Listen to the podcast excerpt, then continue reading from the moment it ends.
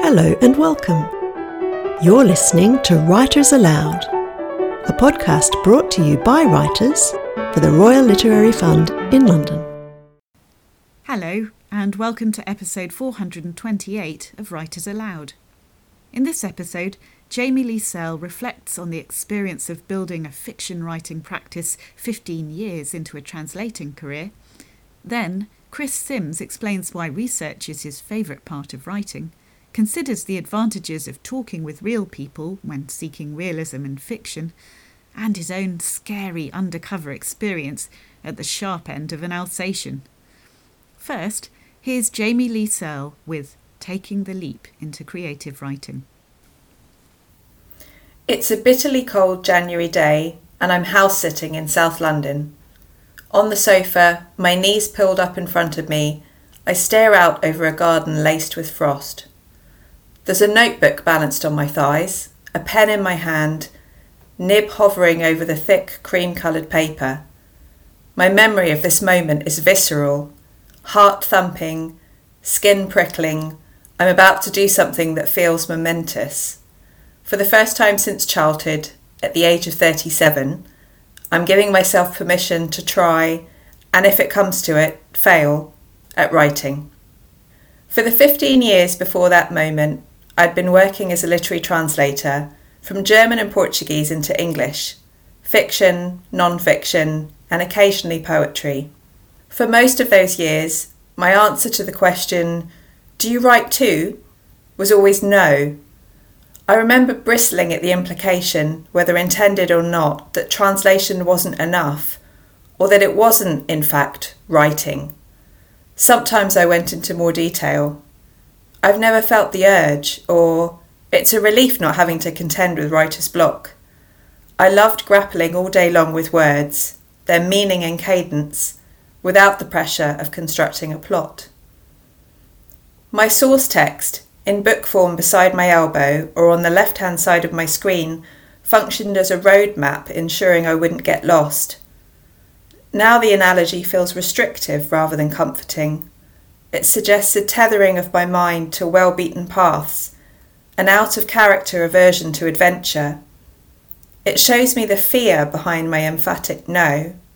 It makes me wonder whether, at least initially, I fell in love with literary translation because it allowed me to do something I enjoyed in a way that felt safe.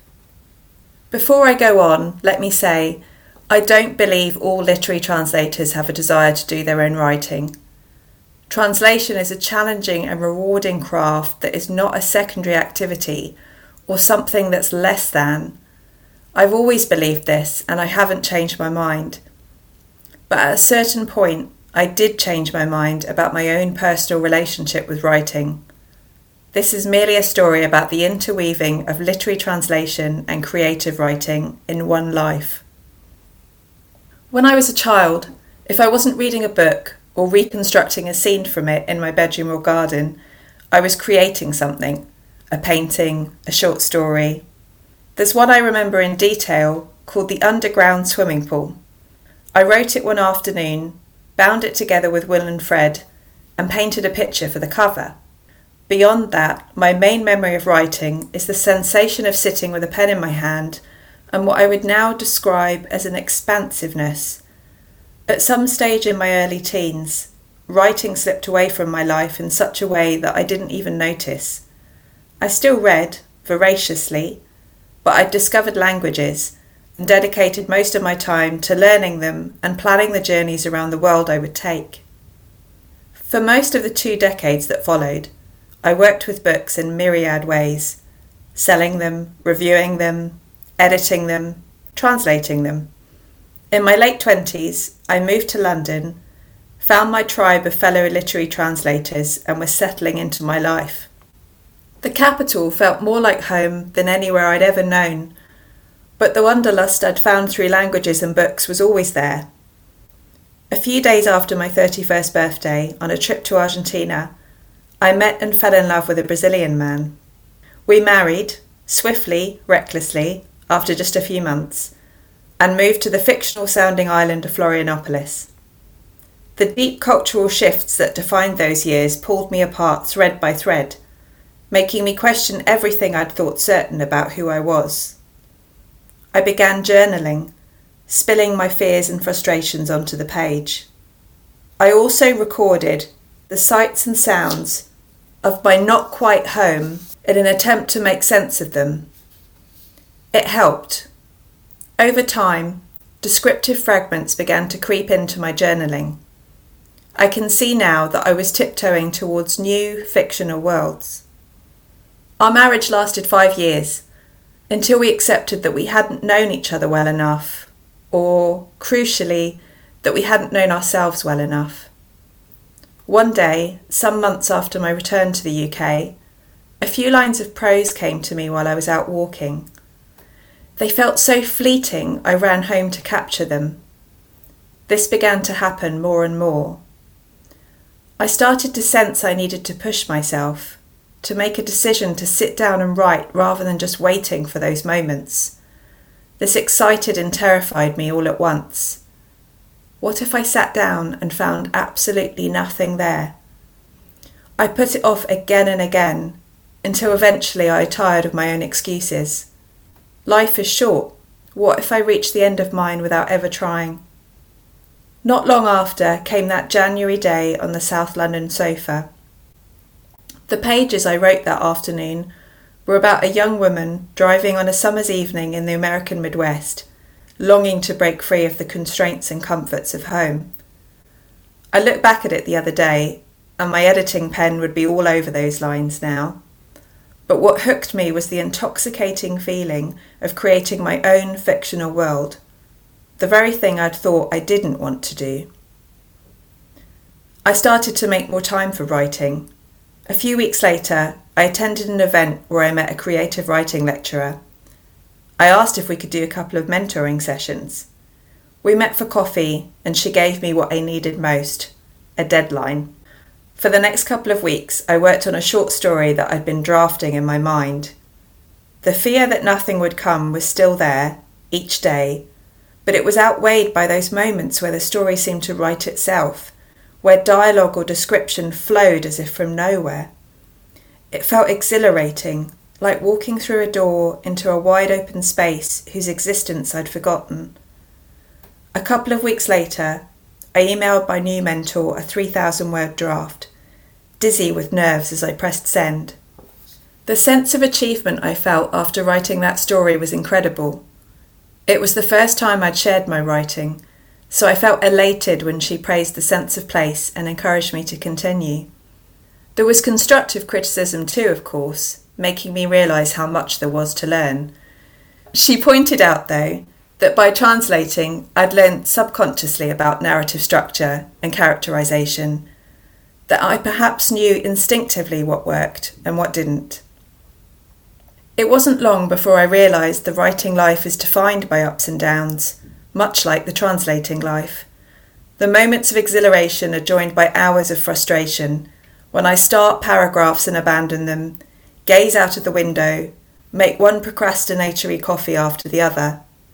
Surprisingly, though, I don't miss the anchor of the translation text like I thought I would.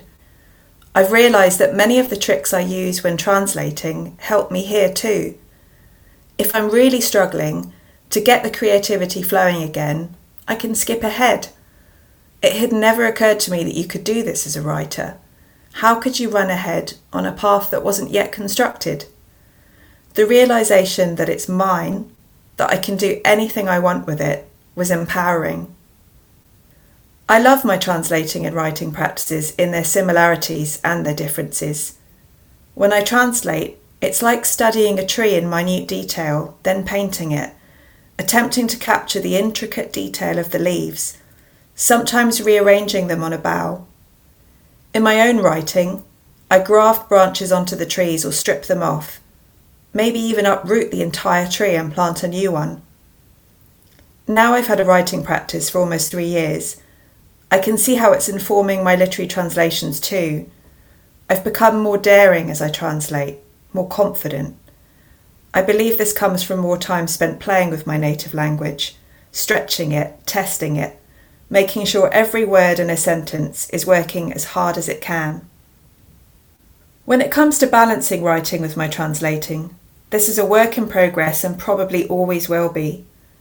Most of us need to continually edit our approach to the writing life as our lives shift, to accommodate changes in our families, our health.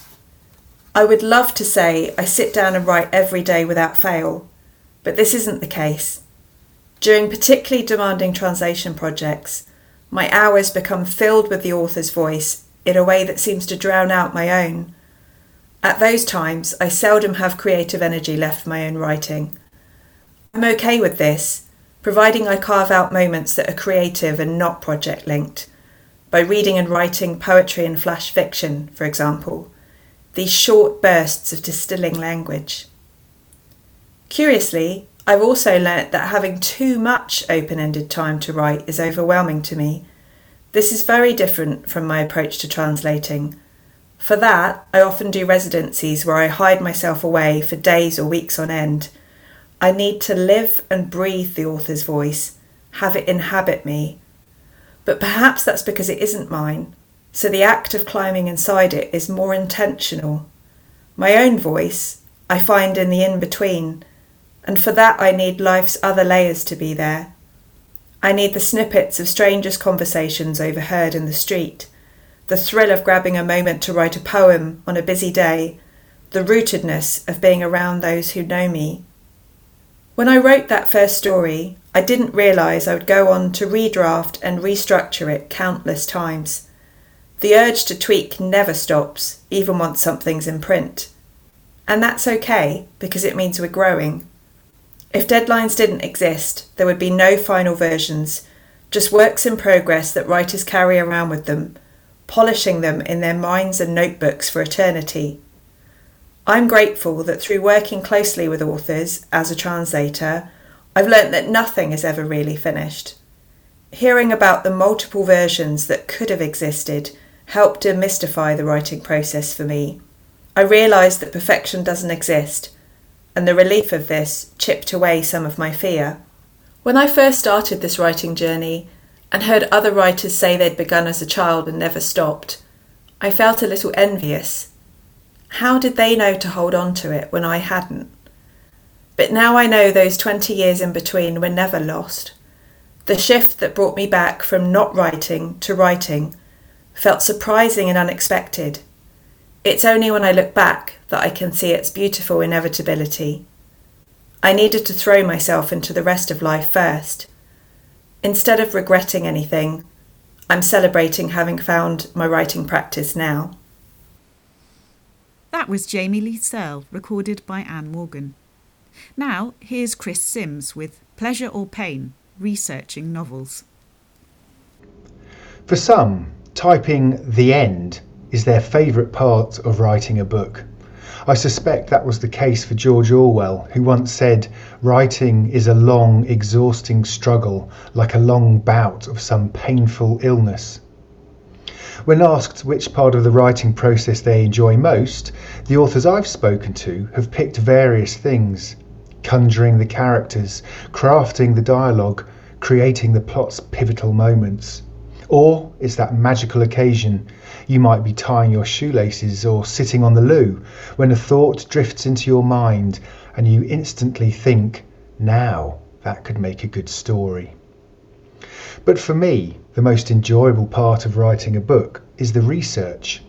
The idea has occurred, the skeleton of a plot has been mapped out, a rudimentary cast of characters is waiting in the wings, but I need to find out some stuff before going any further.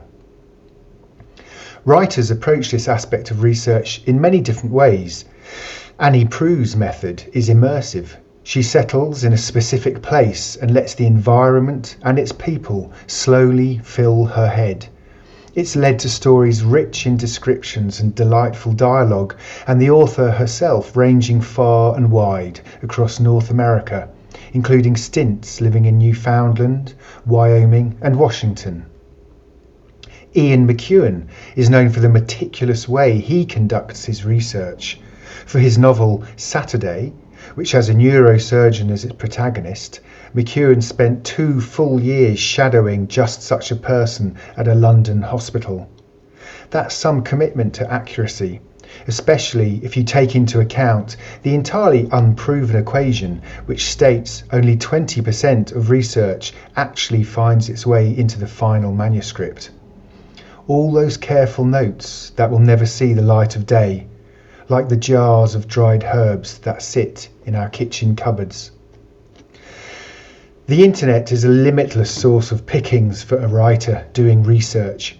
With my genre being crime, the police always make an appearance at some point. Hello, hello, hello. I couldn't quite believe it when I was told the Murder Investigation Manual, written for senior investigating officers, can be downloaded by anyone. Detailed chapters on everything from removal of the body to implementing a media strategy, and only about one percent of the text redacted. Or, if I'm researching how to approach a crime scene and have doubts about the accuracy of a website on forensics, I can easily purchase a textbook that lays everything out in, well, forensic detail. But nothing compares to first-hand accounts, actual chats with the proper professionals. Over the years, I've had many off-the-record sessions with police officers who, by hook or by crook, I've got to talk. That includes high pursuit drivers, counter-terrorism officers, firearms specialists, dog handlers, and your standard Bobby on the beat, a great source for the everyday lingo officers use without even realising it. What do they ask for when they need one of those big metal battering rams for smashing down doors? The key. Surveying the books on the shelf behind me, who else takes a special pride in their research? Steinbeck drew on passages of his life as the basis for many of his plots. He grew up in Monterey County, California, and migrant workers he met while labouring on nearby farms fed directly into perhaps his best-known novels, The Grapes of Wrath and Of Mice and Men. In Cannery Row, actual people Steinbeck knew and the imaginary people on the page start to merge. For instance, while living on Monterey's coast, Steinbeck became profoundly influenced by a marine biologist, Ed Ricketts. No prizes for guessing who the mentor-like character of Doc in the novel is based on. The street where much of the action takes place, Ocean View Avenue, was eventually renamed Cannery Row to honour the book that had immortalised it. The last thing the police officers I've spoken to would want is to be identified either within the novel or the acknowledgements. But that's not always the case with experts who've been kind enough to give me their time and specialist knowledge. The senior officer, for instance, in Manchester's Fire and Rescue Service, who enlightened me about arson attacks. Did you know that a trained investigator can burrow down through the layers of charred debris to track the arsonist's exact movements from the distinctive burn marks which accelerant leaves when sloshed about on a floor? Or the lead investigator at the R S P C A, who told me that he's known the elusive types that steal eggs from rare birds' nests to break down in relief when arrested, desperate in the hope that custody might finally cure them of their compulsion. Then there's the veteran rough sleeper who shared his hard-won tips on how to survive life on the streets. Turns out a lot of it involves cardboard. Easy to find and free to take, carefully placed sheets of cardboard can allow you to sleep in doorways or on pavements without the cold seeping into your bones. The reason why you might not realise this is because the cardboard is best placed inside the person's sleeping bag, stretched right to the end so the feet also keep warm. While we're on the subject, buying a homeless person a pie, pasty, meat-laden sandwich, crisps or similar snack might seem a good bet, but inwardly the person could be groaning. Too much of that stodgy stuff, and all you eventually want is a pasta salad or some fresh fruit. On the shelf below Cannery Row, I can see Jack Kerouac's On the Road. Like Steinbeck, another author who mined parts of their life, however painful, for material which was then poured into a novel, or, in Kerouac's case, spewed ticker tape style. The material lay in a series of notebooks Kerouac filled while he and a group of friends had travelled across the United States. It features many of the Beat Generation's best-known figures who appear under different names, including Kerouac himself, whose part is played by the narrator, Sal Paradise. Can taking events from your own life and using them in a novel count as research? I suppose the research could be described as retrospective, in the sense the author is sifting through their past and selecting specific elements which suit their plot, certain people, places and events. But this activity doesn't involve actively seeking out information the author doesn't yet know. It's there already, in their memory, truffles waiting to be dug up. At what point does this material take the writing from fiction to memoir? Those novels in which real-life events are barely obscured by a veil of fiction are sometimes known as roman à clef. Sylvia Plath's The Bell Jar is a good example. The book was originally published under the pseudonym Victoria Lucas, and it contained many references to events and the people behind them that Plath experienced in her own life. The novel charts the descent of Esther Greenwood into mental illness and confinement to hospital. Plath took her own life within weeks of its U K publication. A few books along, I can see Post Office by Charles Bukowski, work of fiction or roman à clef. I suppose the latter, since the protagonist is called Henry Chinaski, but, like the author, Chinaski worked for the United States Postal Service, drifting from bar to bar, bed to bed, gambling what earnings he didn't spend on booze. Tellingly, Bukowski inscribed the novel as follows: "This is presented as a work of fiction and dedicated to nobody." Going back to the realm of research where the author leaves the confines of their skull to seek out new material, information that's needed for the story to feel authentic, one of my scariest experiences was when I needed to visit a battery farm for chickens. I won't go into details of the plot, but it tried to draw parallels between how the chickens were forced to live and the way our wider society allows certain people to be treated. Thankfully, this form of farming is now banned, but those satanic factories usually consisted of a series of concentration camp sheds in which thousands of poor birds lived out their days crammed six to a cage barely bigger than one in which you might house a hamster. Unsurprisingly, not a single so-called farmer I managed to contact was keen to let me poke around. Phone calls and letters went unanswered. So, finally, I resorted to sneaking into one, reasoning that, as the places were more or less automated, there was little chance of anyone catching me. As I re-emerged from a building that reeked with ammonia and was thick with layers of dust shed by the wretched birds, I walked straight into the owner with his very large Alsatian. "What are you doing here?" he demanded, the bristling dog baring its teeth. A swiftly concocted story of how I was researching the way big supermarkets were squeezing suppliers on price got me an enthusiastic welcome. He even showed me around the entire operation, including his office.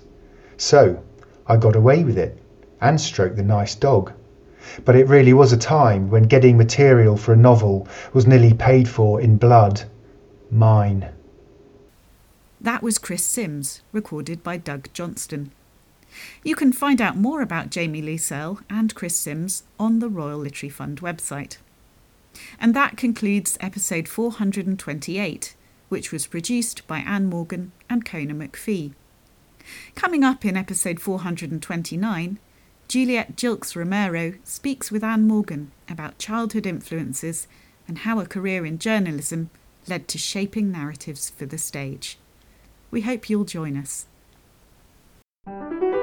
You've been listening to Writers Aloud, a podcast brought to you by writers for the Royal Literary Fund in London. To subscribe to podcasts and to find out more about the work of the R L F, please visit our website at w w w dot r l f dot org dot u k. Thanks for listening.